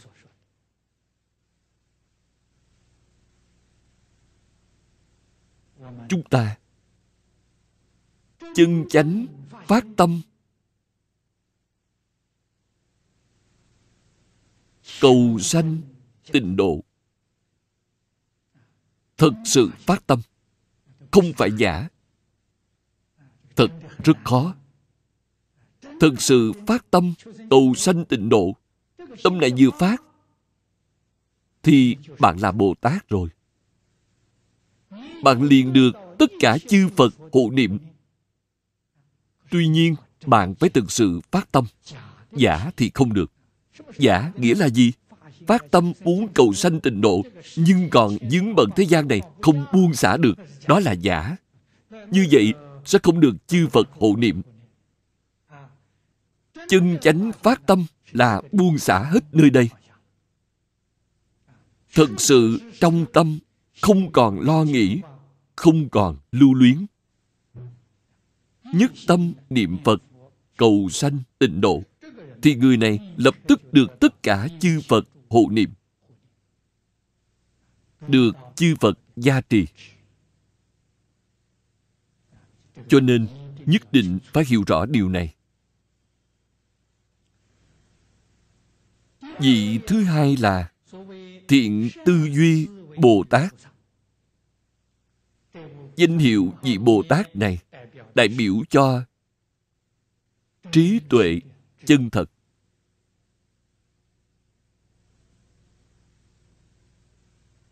Chúng ta thường nói trí tuệ minh liễu. Tư duy nghĩa là tường tận. Lục căn vừa tiếp xúc cảnh giới bên ngoài thì liền tường tận. Đây là tam huệ. Tam huệ văn tư tu. Mà không phải là sau khi tiếp xúc, rồi mới đi nghiên cứu, suy nghĩ. Vừa suy nghĩ thì hỏng rồi. Nghĩ tưởng đã lạc vào trong ý thức thứ sáu. Vậy là trở thành phân biệt hư vọng. Cho nên, bồ tát giống với câu xả thức dùng căn trong kinh lăng nghiêm. Các ngài quan sát, tuyệt đối không dùng tâm ý thức, mà lìa tâm ý thức. Lìa tâm ý thức thì là trí tuệ chân thật, vừa tiếp xúc thì liền tường tận. Ý nghĩa của tường tận ở đây chúng ta gọi là tư huệ. Tường tận thì đương nhiên sẽ không mê hoặc ý nghĩa của không mê hoặc thì chúng ta gọi là tu huệ. Trên thực tế văn tư tu không có khác biệt, là cùng hoàn thành trong một lần. Văn tư tu, một mà là ba ba mà là một, không phải là ba giai đoạn. Ba giai đoạn là lạc vào tâm ý thức rồi, đó là phàm phu. Không phải thánh nhân chúng ta phải biết, thiện tư duy bồ tát. Huệ biện tài bồ tát. Ý nghĩa này hết sức rõ ràng. Ngài có trí tuệ chân thật, biện tài vô ngại. Quán vô trụ bồ tát. Trong kinh kim cang có nói, ưng vô sở trụ, nhi sanh kỳ tâm đại sư lục tổ từ câu nói này mà khai ngộ. Từ câu này mà minh tâm kiến tánh. Vị bồ tát này có lẽ cũng như lục tổ. Từ một câu kinh văn này mà ngộ nhập. Cho nên gọi là quán vô trụ bồ tát. Thêm vào chữ quán thì đạo vị càng sâu hơn. Có đạo vị của quán tự tại bồ tát mà trong tâm kinh nói đến. Vô trụ mới tự tại, trụ thì không tự tại rồi. Cho nên có thể nói giống với ý nghĩa của danh hiệu quán thế âm bồ tát. Thần thông hoa bồ tát. Vị bồ tát này đại biểu cho hành quyền phương tiện. Thiện xảo phương tiện mới có thể làm lợi ích cho tất cả chúng sanh. Mới có thể giúp đỡ tất cả chúng sanh. Vị thứ sáu là quan anh bồ tát. Quan là quang minh. Anh là phát huy. Quang minh tỏa sáng rạng rỡ là hiện tượng xuất hiện, nghĩa là quang minh chiếu khắp. Đó là quan anh bồ tát, bảo tràng bồ tát, tràng nghĩa là tuyên dương rộng khắp.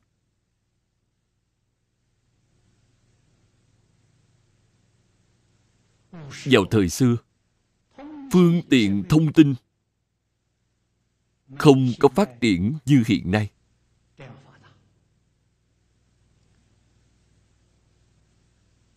Đạo tràng vào thời xưa không phải là trường học. Cho nên giảng kinh dạy học. Nói theo hiện nay là thuộc về giáo dục xã hội. Không mở trường học để tuyển học sinh. Cũng giống như hiện nay, chúng ta giảng kinh thuyết pháp. Mọi người hoan hỷ thì đến nghe.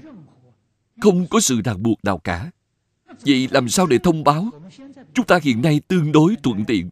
Hiện nay có thể phát thông báo gửi đến nhà của quý vị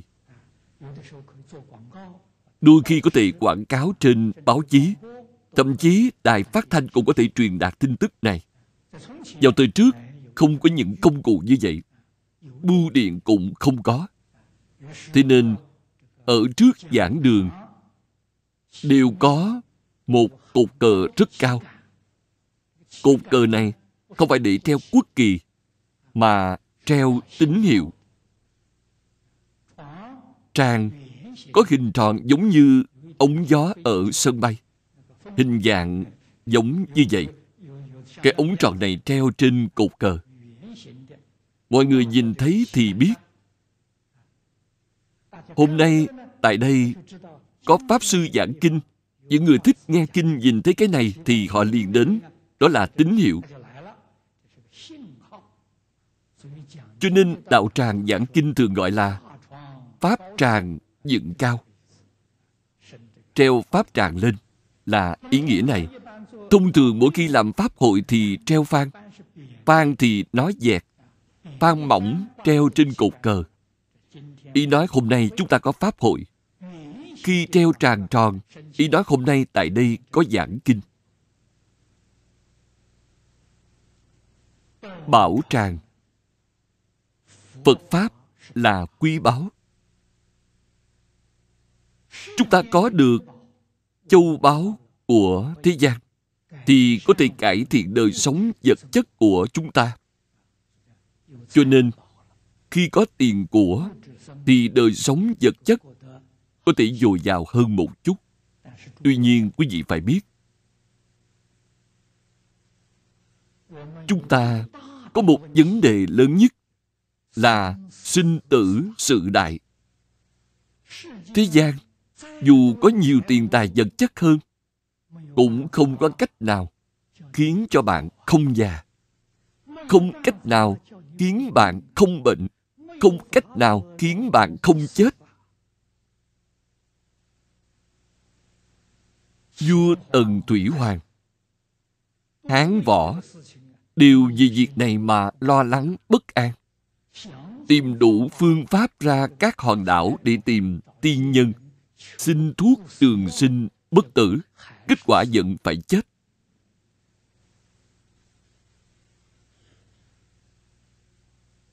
Thế nhưng, phật pháp chân chánh có thể giúp cho chúng ta giải quyết vấn đề này. Chân thật không hư.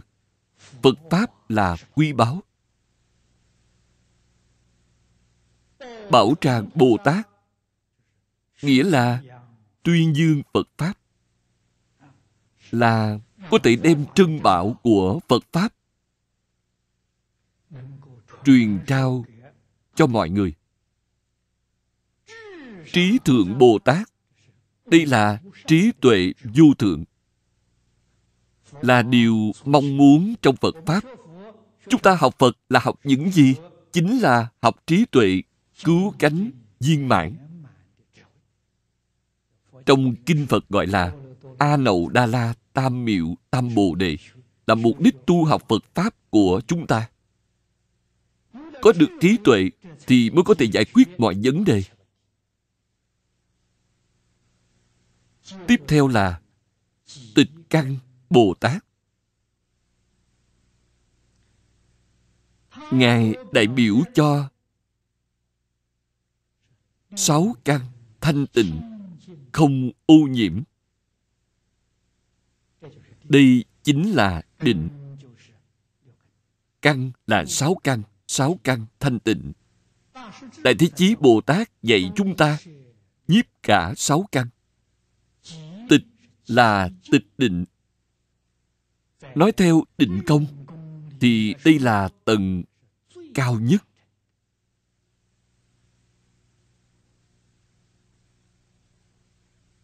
Kinh nhân vương có nói,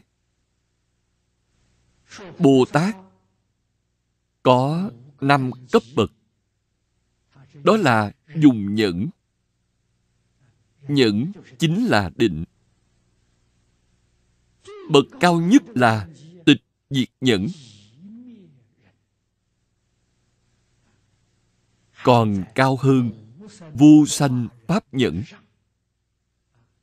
bồ tát vô sanh pháp nhẫn là thức địa, bát địa, cửu địa. Tịch diệt nhẫn là quả vị bồ tát thập địa, đẳng giác, diệu giác. Diệu giác tức là phật. Cho nên tịch căn bồ tát đại biểu cho ý nghĩa này. Chúng ta nói tu hành, nói công phu, hoặc là nói hưởng thụ. Tự hỏi, cái mà người thế gian cho là hưởng thụ, rốt cuộc là hưởng thụ những gì?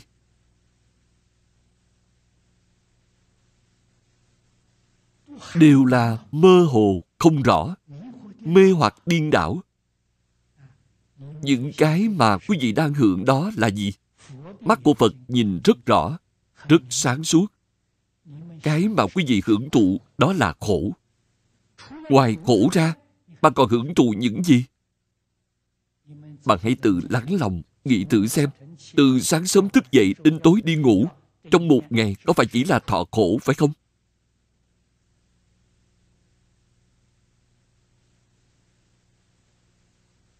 Bất luận bạn làm việc gì, phật pháp gọi là tạo nghiệp.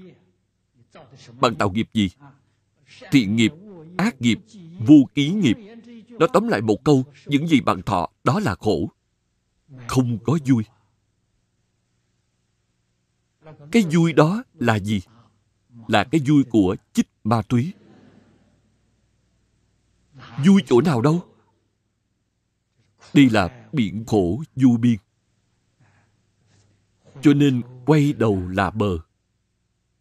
Không có vui. Niềm vui chân chánh là gì?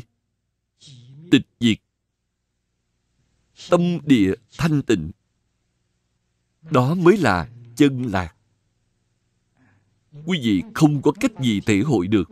Vì sao thế? Từ trước đến nay chưa từng hưởng thụ qua. Bạn làm sao có thể thể hội được chứ? Tâm địa thanh tịnh. Không có vọng tưởng, không có phiền não, không có ưu tư, không có lo lắng là chân lạc.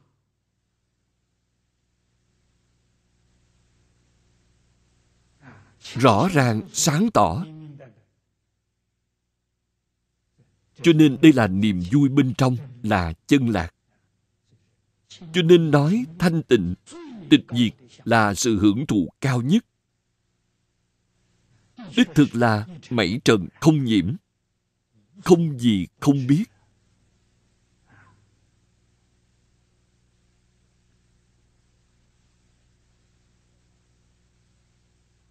Trong phật pháp thường dùng tịch chiếu, hai chữ này rất hay.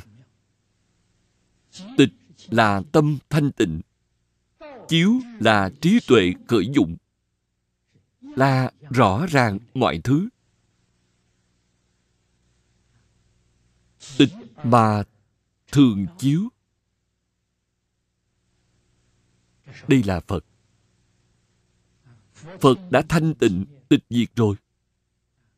Thường chiếu là làm lợi ích cho tất cả chúng sanh. Bồ tát thì chiếu mà thường tịch. Chiếu là hiểu rõ mọi thứ. Trong hiểu rõ mọi thứ mà tu tâm thanh tịnh, đây là bồ tát tâm đã thanh tịnh rồi đó là phật bồ tát trong hiểu rõ mọi thứ mà tu tâm thanh tịnh. Như trong Kinh Hoa Nghiêm, 53 tham vấn của tiện tài đồng tử là nhờ sự luyện tâm. Trải qua mọi việc mà hiểu rõ mọi thứ. Luyện tâm là luyện tâm thanh tịnh. Phải khiến cho cái tâm này trong tất cả cảnh giới đều không nhiễm mảy trần. Đạt đến sự thanh tịnh chân thật. Đây là Bồ Tát. Tính Huệ Bồ Tát Trong tính có Huệ Tính này là chân tính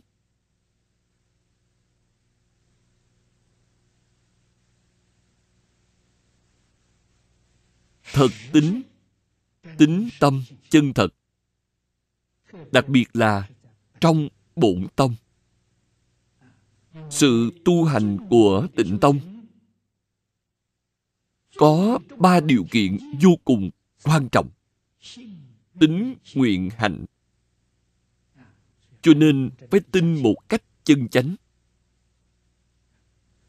Nguyện huệ bồ tát, sau tính là nguyện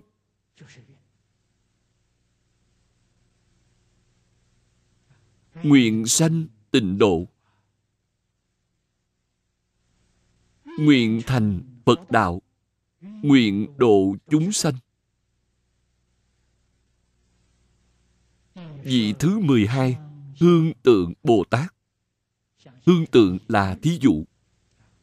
Trong phật pháp, thường dùng sư tử, dùng voi lớn để làm ví dụ.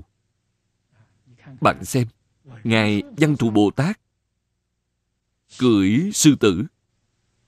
Phổ hiền bồ tát, cưỡi voi lớn. Kỳ thật, ngài văn thù phổ hiền. Không cưỡi sư tử, cũng không cưỡi voi lớn. Vì sao phải vẽ như vậy? Vẽ là ý nghĩa biểu pháp. Sư tử đại biểu cho dũng mãnh, đại biểu cho trí tuệ trí tuệ dũng mãnh nhất. Voi đại biểu cho điều gì? Voi hình dáng vững chắc, đại biểu vững vàng. Đại biểu cho định. Cái bước đi nó rất vững vàng, bước từng bước không vội vàng. Đại biểu cho định. Tòa của ngài phổ hiền là ngồi trên định. Ngài văn thù ngồi trên huệ là mang ý nghĩa này. Bảo anh bồ tát. Vì bồ tát này là đại biểu cho nguyện hải trang nghiêm. Trung trụ bồ tát, đại biểu cho trung đạo. Vô trụ tức là trung đạo. Chế hạnh bồ tát, đại biểu trì giới niệm phật. Chế là pháp chế tức là giới luật. Giải thoát bồ tát. Đại biểu cho thành tựu. Đại biểu cho tự tại. Thọ dụng chân thật. Giải thoát. Là phiền não được giải trừ rồi. Mê hoặc điên đảo được giải trừ rồi thoát ly, biện khổ sinh tử. Thoát ly, lục đạo luân hồi. Thoát ly, thập pháp giới. Là mang ý nghĩa như vậy. Cho nên, giải thoát là từ trinh quả mà nói. Nói cách khác 15 vị trước là nói trinh nhân. Vị này là nói trinh quả. Cho nên ý nghĩa này diễn đạt được vô cùng viên mãn là những bậc thượng thủ 16 vị Bồ Tát này là bậc thượng thủ của đồng tu tại gia. Tuy nhiên, quý vị phải hiểu rõ, 16 vị này đều là đẳng giác Bồ Tát. Quả vị mà họ chứng đắc hoàn toàn tương đồng với quan âm, thế chí, văn thù, phổ hiền. Những vị kia là đẳng giác Bồ Tát xuất gia, Còn những vị này là đẳng giác Bồ Tát Tại Gia. Nói rõ tu hành chứng quả không liên quan gì với việc xuất gia hay tại gia. Điều này quý vị nhất định phải biết. Như vậy xuất gia, tại gia, rốt cuộc là vì cái gì? Xuất gia là chuyên hoằng pháp. Giáo dục của Phật tốt như vậy. Nếu không có nhân viên chuyên nghiệp thúc đẩy, thì chúng sanh sẽ không được lợi ích chân thật của Phật Pháp. Cho nên nhất định phải có nhân viên chuyên nghiệp đi thúc đẩy, đi tuyên truyền. Đem nó phát dương quang đại. Cho nên xuất gia là gánh giác trách nhiệm này. Còn tại gia là hộ trì. Người tại gia nhất định phải hộ pháp. Quý vị nên biết, đạo tràng nhất định là do người tại gia xây dựng. Người tại gia quản lý. Còn người xuất gia thì sao? Chỉ có hoàng pháp. Người xưa gọi là thường trụ thì cố định, còn tăng như nước chảy. Xuất gia là làm việc hoàng pháp. Hôm trước, Lão Hòa Thượng Minh Sơn đi ngang qua đây. Tôi có gặp Ngài ở sân bay. Ngài có nói rằng, người xuất gia hoàng pháp, nơi nào tỉnh thì phải đến nơi đó. Không thể từ chối, không thể không đi, không có lý do này. Phật Pháp là phải hoàng dương rộng rãi. Đâu có thể nói lúc có người đến mời mà không đi. Không có lý do không đi. Cho nên, người hoàng Pháp là phải lưu động. Đạo tràng là do đồng tu tại gia xây dựng, phát tâm quản lý, chủ trì. Thịnh Pháp Sư đến địa phương này để hoàn Pháp lợi sanh, giảng kinh thuyết Pháp, giáo hóa một vùng này. Đây là sứ mạng đệ nhất của Bồ Tát tại gia. Đương nhiên, Bồ Tát tại gia cũng có thể giảng kinh thuyết Pháp. Điều này ngày xưa đều có. Tuy nhiên, người xuất gia nhất định phải gánh sứ mệnh hoàng pháp lời sanh. Tốt rồi, thời gian hôm nay đã hết. Chúng ta học tập đến đây. A Ni Tho Phật A Ni Tho Phở A Ni. Tho Phở